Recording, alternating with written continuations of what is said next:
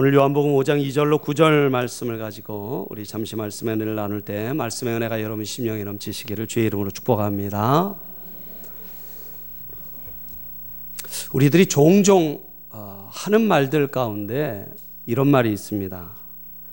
아, 이건 내 능력 밖의 일이야. 이건 내 능력으로는 안 돼. 예. 이게 내 능력을 벗어난 일이야. 예, 여러분 이런 표현들을 많이 쓸 때가 있습니다. 아, 이건 내 능력 밖의 일이다. 여러분 질문을 하나 드리겠습니다. 여러분 방금 제가 말씀드린 내 능력 밖의 일이다. 이건 내 능력으로는 안 된다라는 이런 말이 믿음의 고백일까요? 아니면 그 반대의 고백일까요? 예. 믿음의 고백일까요? 반대일까요? 예. 반대라고 느끼시죠? 그렇죠? 예.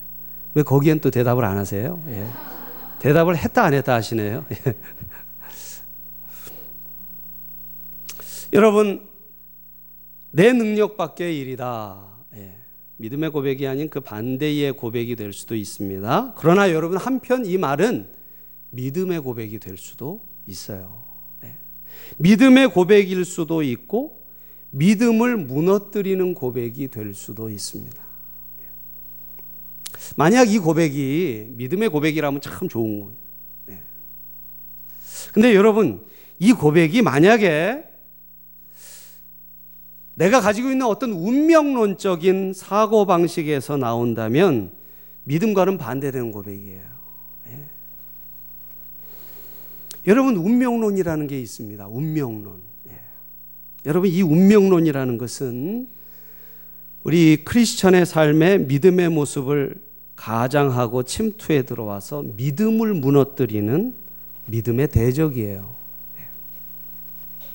여러분, 우리가 믿음의 삶을 살아간다고 하면서도 우리가 얼마나 이 운명론에 찌든 삶을 살아가는지 몰라요. 믿음과는 정반대되는 운명론에 찌든 삶.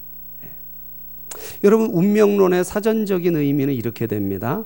세상에서 일어나는 사건들의 진행은 이미 정해져 있어서 인간의 의지와 지력은 이것에 대해 완전히 무력하며 아무것도 어떻게 할 수 없다는 설입니다. 핵심적인 내용은 뭐냐면 이 운명론은 다 정해져 있다는 거예요. 다 정해져 있다. 그래서 여러분, 인간의 능력이나 이성으로 지성으로 무언가를 바꿀 수 없다는 것입니다. 운명론은 이미 정해져 있는 것을 우리 힘으로는 바꿀 수 없다고 여기는 사고 방식을 의미해요. 여러분 불교나 힌두교 등등 인도 철학에서 나온 종교들은 대부분 다 운명론입니다. 불교에서 말하는 것 중에 업보라는 말이 있죠. 윤회라는 말이 있죠. 그렇죠. 이 말은 다 운명에 관한 거예요. 운명론이라는 거예요. 정해졌다는 것입니다. 어쩔 수 없다는 거예요. 자, 여러분. 내 능력 밖의 일이야. 이런 이것을 어떤 운명론적인 사고 방식에서 이런 말을 했다면 여러분 이 운명론은 특징이 있습니다. 어떤 특징이 있느냐? 어떤 한계 상황에 부딪히면 쉽게 체념과 낙심을 가져옵니다. 어떤 한계 상황에 부딪히면요 쉽게 체념해요, 낙심해 버립니다. 그래서 이런 말들을 많이 해요. 어쩔 수 없어. 어쩔 수 없어. 또는 다 쓸데없는 일이야. 이런 말들을 자꾸 하게 돼요. 운명론에 찌들면 이렇게 됩니다. 운명론은 다른 사람을 바라보는 시각에도 영향을 줍니다. 다른 사람을. 여러분, 정해진 틀로 사람을 바라보게 돼요. 이 운명론에 빠져 있는 사람은. 정해진 틀로 사람을 바라봐요. 그래서 다른 사람을 바라볼 때 어떤 변화나 성장을 기대하지 않게 됩니다. 예. 그래서 이런 말 해요. 그 사람 원래 그래. 늘 그렇지 뭐. 예. 그럴 줄 알았어. 예. 그럴 줄 알았어. 이런 말들을 많이 쓴단 말이죠. 여러분 어떠세요? 이런 말들 좀 써보셨어요? 뭐 많이 쓰시면서 안 쓰는 척하고 계세요. 그죠? 여러분, 우리가 얼마나 이런 말들 많이 쓰는지 몰라요. 그래요? 안 그래요? 예, 그렇죠. 여러분, 그런데 이런 말들이요. 관계 속에 아픔과 상처를 만듭니다. 근데 여러분, 이 관계 속의 아픔과 문제를 다 덮어놓고 지나치는 삶을 살게 만들어요. 늘 그렇지 뭐 할 수 없어. 그럴 줄 알았어. 이러고 그냥 지나가 버려요. 네. 여러분 운명론적인 사고는 자신을 바라보는 시각에도 영향을 줘요. 자신을 바라볼 때 어떻게 바라볼, 바라볼까요? 네. 여러분 이 운명론에 찌든 사람은 어떤 이 부당한 현실에 살고 있으면서도 주저앉게 만들어 버립니다. 자신을. 심지어는 부당한 현실 속에서 나름 아주 조그만 것들로 만족을 찾으면서 안주하게 만들어요. 예. 왜냐하면 달라질 건 없다고 생각하기 때문입니다. 뭐 달라질 게 있겠느냐 그렇게 생각해요. 그런가 하면 운명론에 빠진 사람들은 세상의 일들에 무관심합니다. 세상의 일들에 이 무관심을 넘어서요 냉소적인 태도를 보이게 해요. 예. 왜냐하면 내가 끼어들어 봤자 뭐가 달라지겠는가 하는 것이죠. 예, 여러분 당연하지 않겠습니까?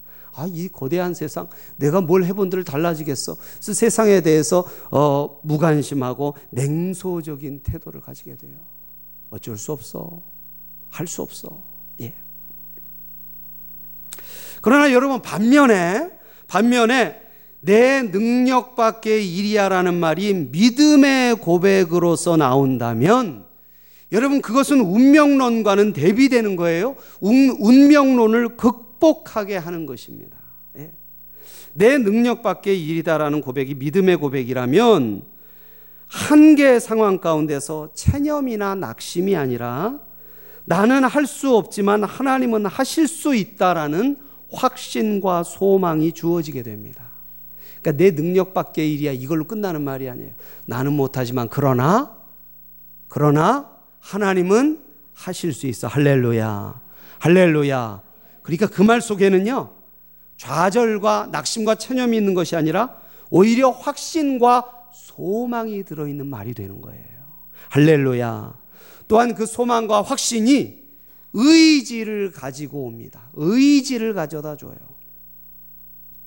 그래서 여러분 운명론을 극복한 사람들은 예수님께서 이기셨다는 고백. 요한복음 16장 33절이죠. 세상에서는 너희가 환란을 당하나 담대하라. 내가 세상을 이기었노라. 여러분 이 고백, 을 마음속에 품고 사는 것입니다. 이 고백이 마음속에 있는 거예요. 이것이 믿음의 근원이 되기 때문에 최악의 상황에서도 마음의 소망을 품게 되고 그리고 소망 때문에 나오는 의지를 가지고 최선의 삶을 살게 되는 것입니다. 할렐루야. 예. 여러분 이 세상에는요 이렇게 믿음을 가지고 세상을 어, 최악의 상황 속에서도 자신을 변화시키고 세상을 변화시키며 살아간 위대한 신앙의 인물들이 많습니다. 그리고 그들을 통해서 역사는 발전해 왔어요. 여러분 믿으시면 아멘 하시기 바랍니다. 예. 여러분 예를 들면 성경에 보면 요셉이라는 사람이 있잖아요. 그렇죠?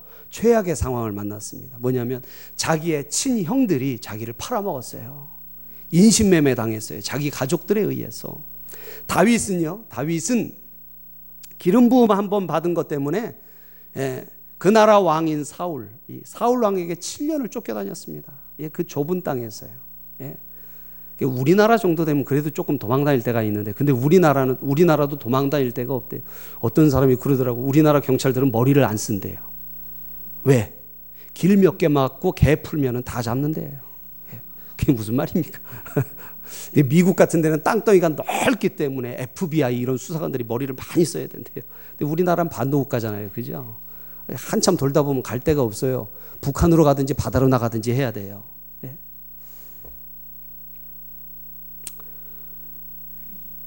여러분 최악의 상황에서 최선을 그리고 결과를 하나님께 맡길 줄 아는 사람들이었습니다. 요셉과 다윗은 네. 소망 가운데 살아가는 삶이죠. 예. 여러분 그런데 이 소망은요 낙관주의자들의 믿음과는 달라요. 낙관주의자들 여러분 흔히 말하는 우리가 이 뭐 긍정의 힘 뭐 이런 얘기 하는데 잘 될 것이다. 잘 될 것이다 라고 그냥 막연하게 믿는 그런 낙관주의가 있거든요. 여러분 이것은 믿음과는 다른 거예요. 여러분 분명히 아셔야 돼요. 여러분 이 낙관주의자들의 낙관주의자들은 믿음을 가진 것 같지만 사실은 그 기반이 믿음이 아니라 그것도 역시 운명론에 기반하고 있어요. 나는 잘 될 운명을 타고났다는 거죠. 잘 될 것이다. 그런데 여러분 이런 사람들이 만약에 다른 방향으로 기대했던 것과는 다른 방향으로 일이 진행되면 금방 바뀌어요. 똑같은 운명론인데 부정적으로. 그럴 줄 알았어. 세상이 다 그렇지 뭐. 라는 모습으로 금방 변화되고 마는 것입니다.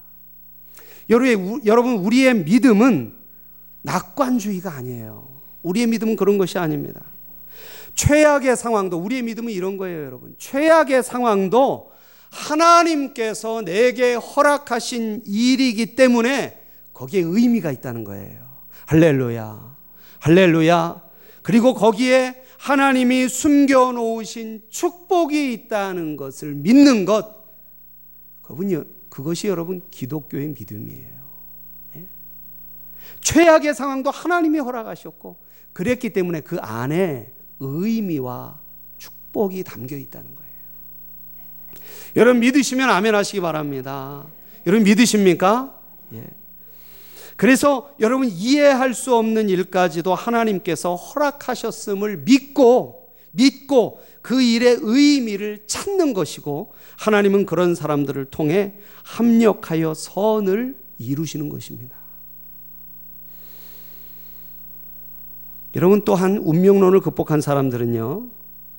이 중요한 건데요. 주변 사람들을 과거나 현재의 모습으로 정해놓고 판단하지 않습니다. 하나님 이 요셉을 보면요, 여러분. 요셉이 노예로 팔려갔죠. 그렇죠, 여러분? 예.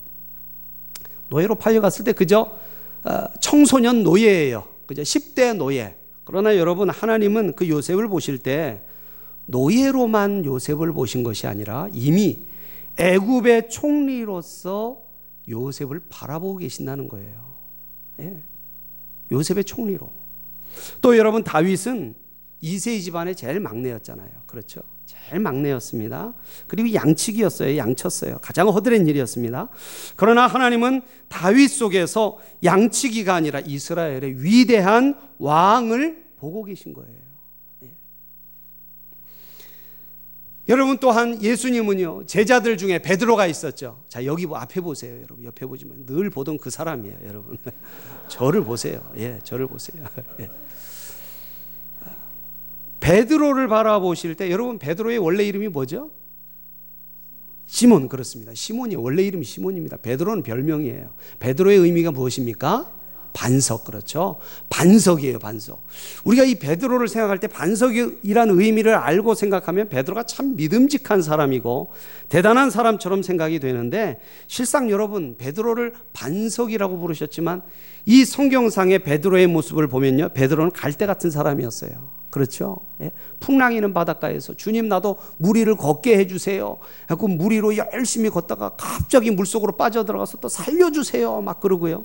또 여러분 신앙 고백 주는 그리스도시요. 살아계신 하나님의 아들이라고 예수님 앞에 신앙 고백에서 칭찬받고서 그 다음에는 또 사단아 물러가라 이런 소리 들었던 사람입니다.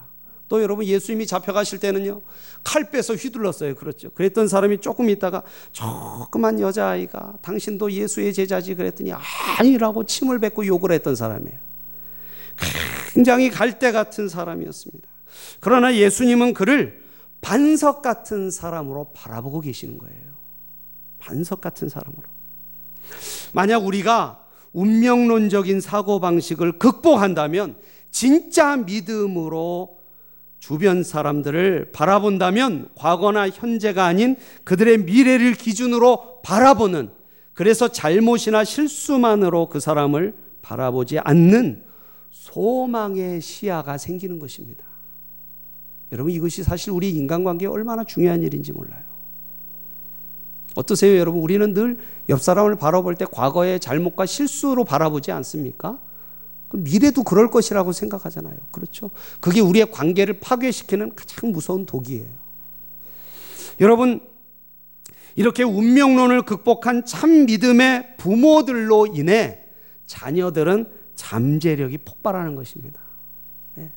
부모들의 말 중에 제일 무서운 말이 무슨 말이에요? 자녀들에게 똑같잖아요. 네가 그럴 줄 알았어. 네. 어? 네가 그렇지 뭐 하는 짓이라고는 그 자녀한테 잘했다 그래줘야 되는데 잘한다 이런단 말이죠. 예? 그 속에 무슨 의미가 있습니까? 네가 그렇지 뭐 그런 뜻이에요. 이것이 아이들 마음에 얼마나 큰 상처가 되는지 아십니까? 예? 여러분 이런 운명론을 극복한 참 믿음의 교사들을 통해 많은 청소년들 우리의 자녀들이 잠재력이 발견되고 나타나게 되는 거예요. 하나님이 그의 속에 깊이 숨겨두신 잠재력이 꽃이 피고 드러나는 역사가 일어나게 되는 줄로 믿습니다. 그리고 여러분, 우리 한 개인들도 그런 눈으로 바라볼 때요, 관계가 새로워질 수 있어요. 새로운 관계가 되어질 수 있어요. 풍성한 사랑의 관계, 믿음의 관계, 건설적인 관계로 나아갈 수 있습니다. 그래서 교회야말로 이러한 운명론을 극복한 참 믿음의 시각으로 서로를 바라보는 것이 너무나 중요해요. 또한 운명론적 사고를 극복한 사람은요, 주변에 무관심하지 않습니다. 주변에 무관심하지 않아요. 여러분, 오병이어 사건을 한번 생각해 보세요. 예, 보리떡 다섯 개와 물고기 두 마리로 예수님께서 5천 명을 먹이셨어요. 아주 작은 것으로. 여러분, 이런 사건들 앞에서 운명론적 사고에 오염된 믿음을 가진 사람과 참 믿음을 가진 사람이 구별이 됩니다. 여러분, 운명론적 사고를 가진 사람이 무슨 생각을 할까요? 예. 5천 명이 있고 오병이어가 있어요. 무슨 생각을 하겠습니까? 체념이에요. 무슨 생각을 할 수 있겠어요, 거기서? 예. 아무 생각할 수 없어요. 그냥 체념이에요. 낙심밖에 없어요. 그러나 참 믿음의 사람은 떡 다섯 개와 물고기 두 마리를 가지고 예수님 앞에 가지고 나아갑니다. 자신이 가진 것으로는 할 수 없지만 하나님은 하실 수 있음을 믿고 예수님께 가지고 나가는 사람이에요. 여러분, 오늘 이 자리에 여러분들 나오셨는데 여러분 기대하는 미래가 있으시죠? 그러나 내가 가진 현실은 너무 작아요. 그러나 가지고 나오시기를 축복합니다. 가지고 나오시기를 축복합니다. 기대하고 소망하는 마음으로 가지고 나오시기를 축복합니다. 그러면 하나님이 5천 명을 먹이실 거예요. 할렐루야. 우리는 그 믿음이 필요해요. 주님 앞에 나올 때. 예. 하나님께 나오는 자는 예. 하나님께서 상 주시는 이심을 믿어야 합니다. 할렐루야. 예. 하나님께서는 이런 사람을 통해 하나님 크기의 일을 하세요. 운명론을 극복한 참 믿음을 가진 사람들로 인해서 가정과 교회, 사회를 넘어 이 세상이 변화되는 것입니다. 내 능력밖의 일이야 라는 말은 믿음의 말이 될 수도 있고요. 운명론적인 말이 될 수도 있어요. 네, 여러분, 우리가 믿음을 가지고 살아가다 보면 우리가 믿음을 가지고 살아가는 줄 알았는데 어느 순간에는 운명론적인 믿음으로 변질되는 경우가 너무 많다라는 거예요. 우리 마음 가운데서 체념과 좌절이 너무 많아요. 우리 마음 속에. 예. 세상은 자꾸 우리를 운명론에 물들게 합니다. 여러분 이 세상은요 우리를 자꾸 운명론에 물들게 해요. 예를 들어 볼까요? 여러분 아이들이 있죠. 어린 아이들. 예. 여러분 아이들은요 나중에 뭐 될래 물어보면은요 대통령부터 시작해서 연예인까지 아주 다양합니다. 그렇죠? 수시로 변합니다. 예. 초등학교 동안 꿈이 한 대여섯 번 변해요. 예. 운명론에 물들어 있지 않습니다, 아이들은. 예. 아직 이 바닥이 깨끗한 거예요. 근데 여러분 잘하면서요. 잘하면서 이제 공부의 한계를 경험합니다. 그죠? 공부의 한계를 경험해요. 세상에 점점 길들여져 가면서 운명론이 가져다 주는 한계에 매이고 그 틀 속으로 들어가요. 그래서 좌절하고 낙심하고 자신을 포함한 이웃과 사회를 바라볼 때도 뭐 별 수 있겠느냐? 소망이 있겠느냐? 내 삶을 바라볼 때에도 쉽게 안주하고 세상에 무관심해져 버려요. 여러분 이것이 우리 모습이라는 것입니다. 여러분 요새는요 그 연령대가 빨라져 가지고 고등학생만 되면은 이미 세상을 달관한 사람들 같아요. 안 될 거라는 거죠. 꿈이 뭐냐 그러면은 꿈이 삼성에 가는 게 꿈이에요. 삼성에 입사하는 게 꿈입니다. 여러분들 그런데 그러다가 예수님을 믿고 여러분 우리가 믿음이 생겨요. 믿음이 생깁니다. 여러분 믿음이 무엇입니까? 내게 능력 주시는 자 안에서 모든 것을 할 수 있느니라. 할렐루야. 내 말이 너희 안에 거하고 너희가 내 안에 거하면 무엇이든지 구하라 그러면 이루어질 것이다. 할렐루야. 할렐루야. 믿음은 운명론과는 정반대의 길이에요. 여러분, 하나님께서 성경에 우리에게 이렇게 말씀하시잖아요. 너희는 새로운 피조물이다. 한번 따라 하시죠. 나는 새로운 피조물이다.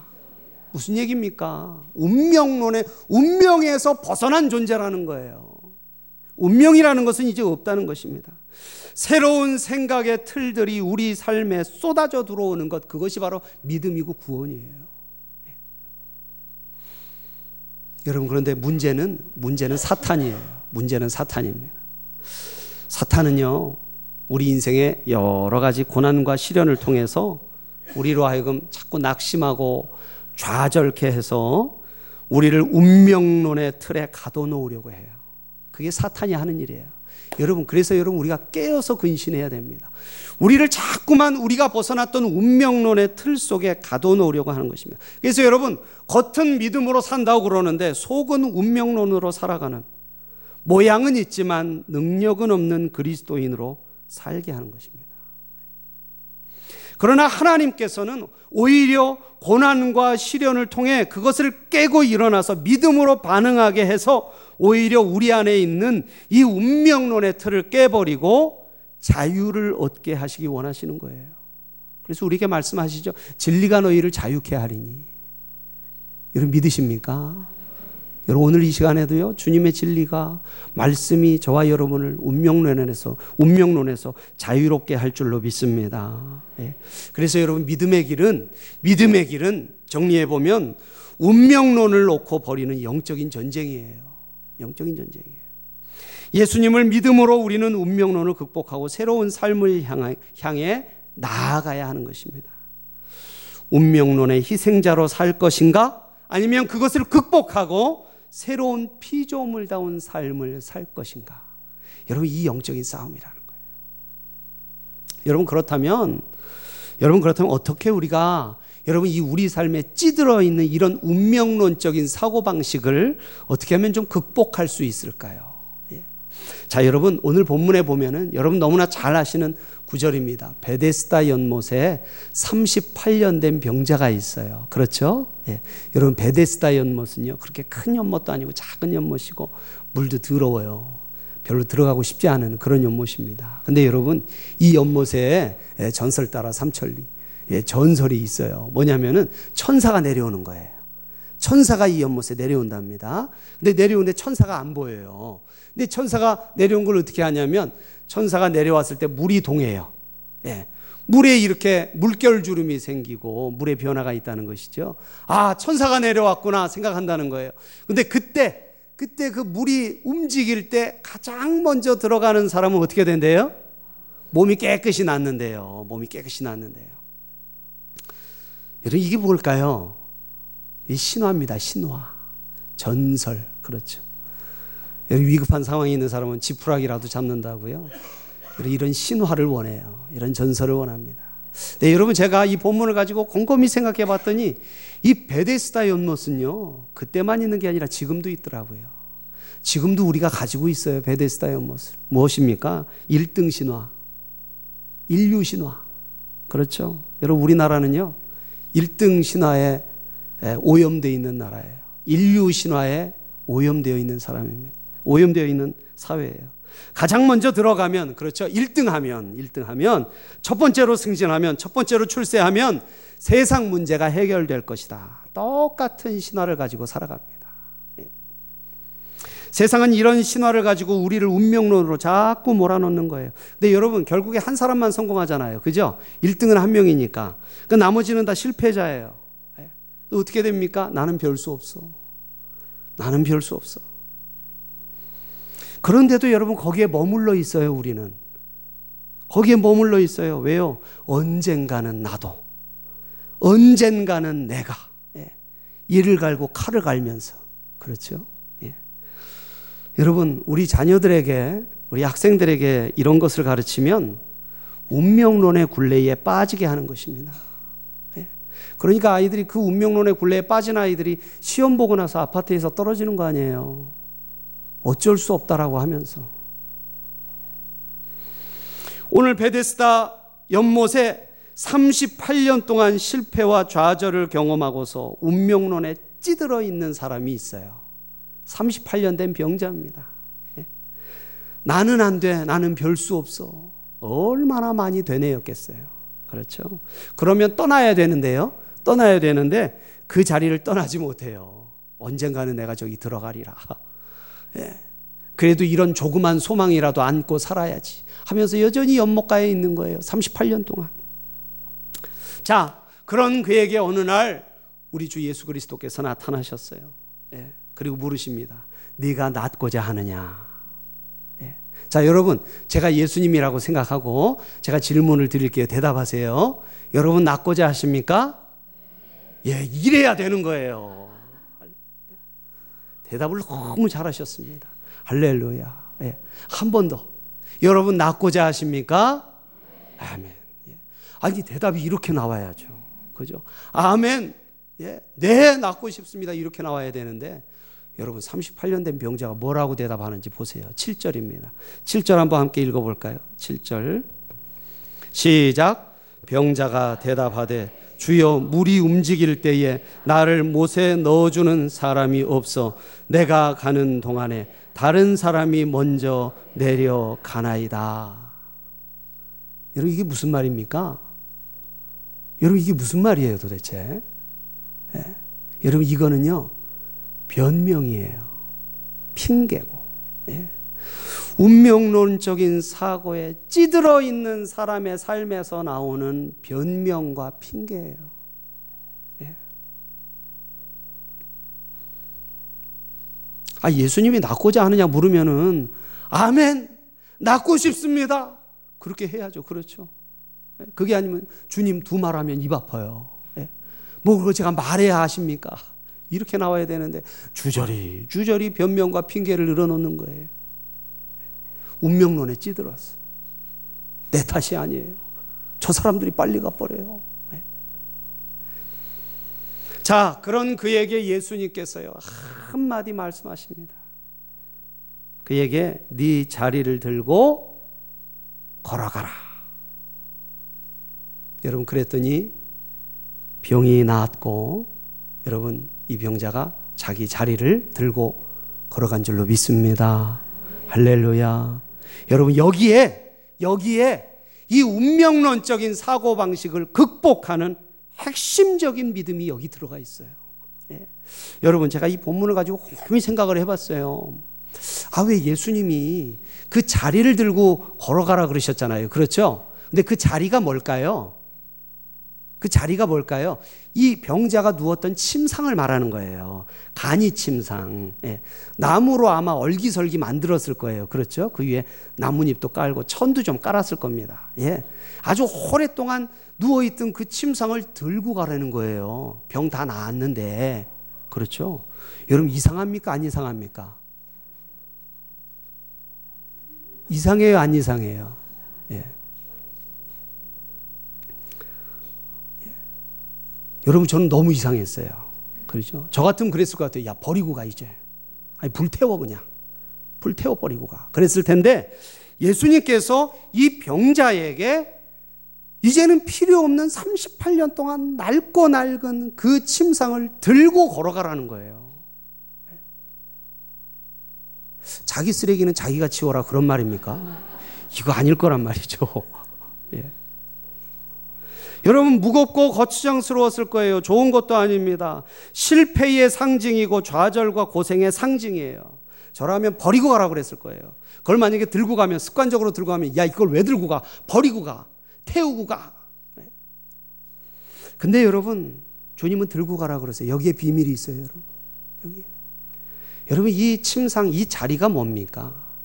뭘 의미할까요? 그에게 있어서 이 자리 이 침상은 수없이 실패한 과거예요. 그러면서도 떠나지 못했던 아픔과 고통과 고독과 회환과 체념과 좌절이 담겨 있는 과거를 의미합니다. 나의 과거죠. 예. 예수님은 이제 이 사람이 운명론을 극복하고 믿음의 길, 나는 별 수 없다가 아니라 나는 새로운 피조물이다. 라는 그러한 삶을 살게 하시려고 하는데 그 믿음의 길은 바로 그에게 예수님은 자신의 과거를 버리고 가는 것이 아니라 그 과거를 품고 가라고 하시는 거예요. 그 과거를 품고 가라고. 왜 품고 가라고 하십니까? 운명론을 극복하는 믿음의 방법은 바로 과거를 품고 가라는 거예요.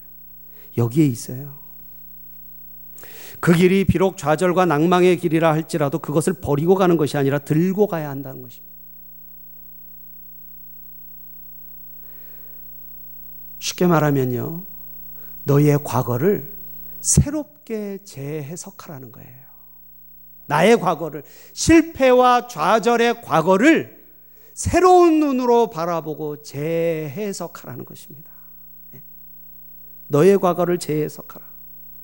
저주로 바라보지 말고 은혜의 눈으로 바라봐라. 예수님을 만날 수 있었던 도구였어요. 예. 실패와 좌절이 아니고 주님의 기적을 보기 위한 은혜를 얻기 위한 준비되었던 축복의 징검다리였다는 거예요. 나의 과거가. 이렇게 과거를 다시 보고 재해석하고 그것을 믿는 것, 여러분, 그것이 바로 은혜입니다. 그게 은혜예요. 여러분, 우리가 받는 은혜가 무엇입니까? 우리의 과거가 재해석되는 거예요. 아, 저주와 좌절과 실패인 줄 알았는데 그것이 아니라 주님을 만나기 위한 도구였구나. 내가 겸손해지기 위한 도구였구나. 하나님의 큰 복을 경험하게 하기 위한 축복의 징검다리였구나. 여러분, 우리가 이것을 인정하고 믿고 받아들일 때 우리를 올감했던 운명론은 끊어져 나가는 것입니다. 할렐루야. 과거에 대한 새로운 의미의 해석, 이것이 바로 은혜라는 거예요.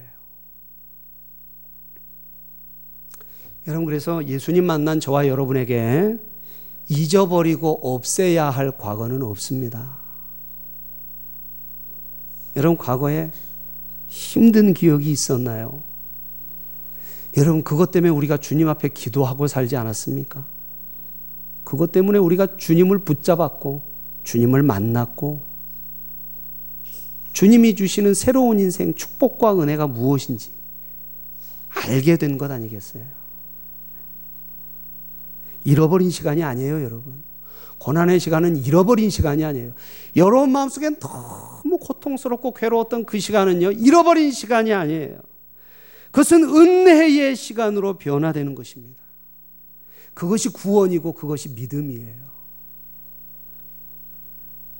우리가 그것을 믿을 때 운명론적인 과거의 사슬은 끊어져 나가게 되는 줄로 믿습니다. 할렐루야.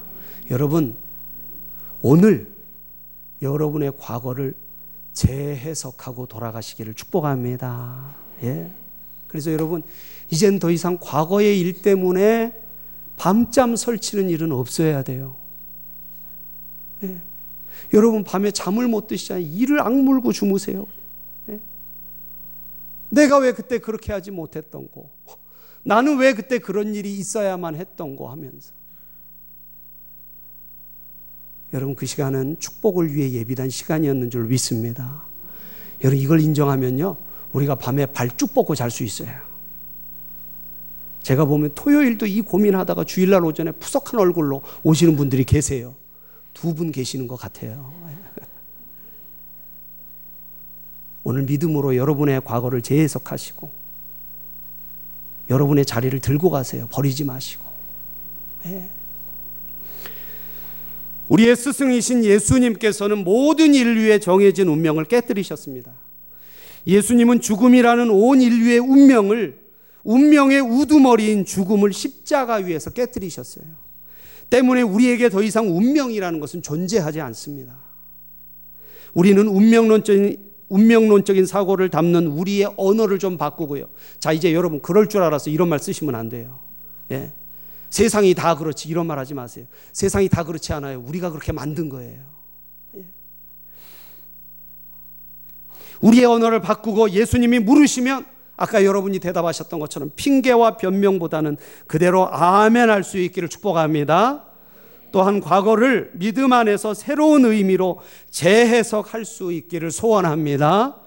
그러므로 운명론적인 믿음을 극 극복해 나가며 새로운 미래로 나아가는 축복된 길을 걷는 그런 우리 찬양교회 성도들이 다 되어지시기를 예수님의 이름으로 축원합니다. 축원합니다. 기도하겠습니다. 우리 시간 말씀 생각하면서 우리 함께 기도하기 원합니다. 하나님 운명론을 깨버리고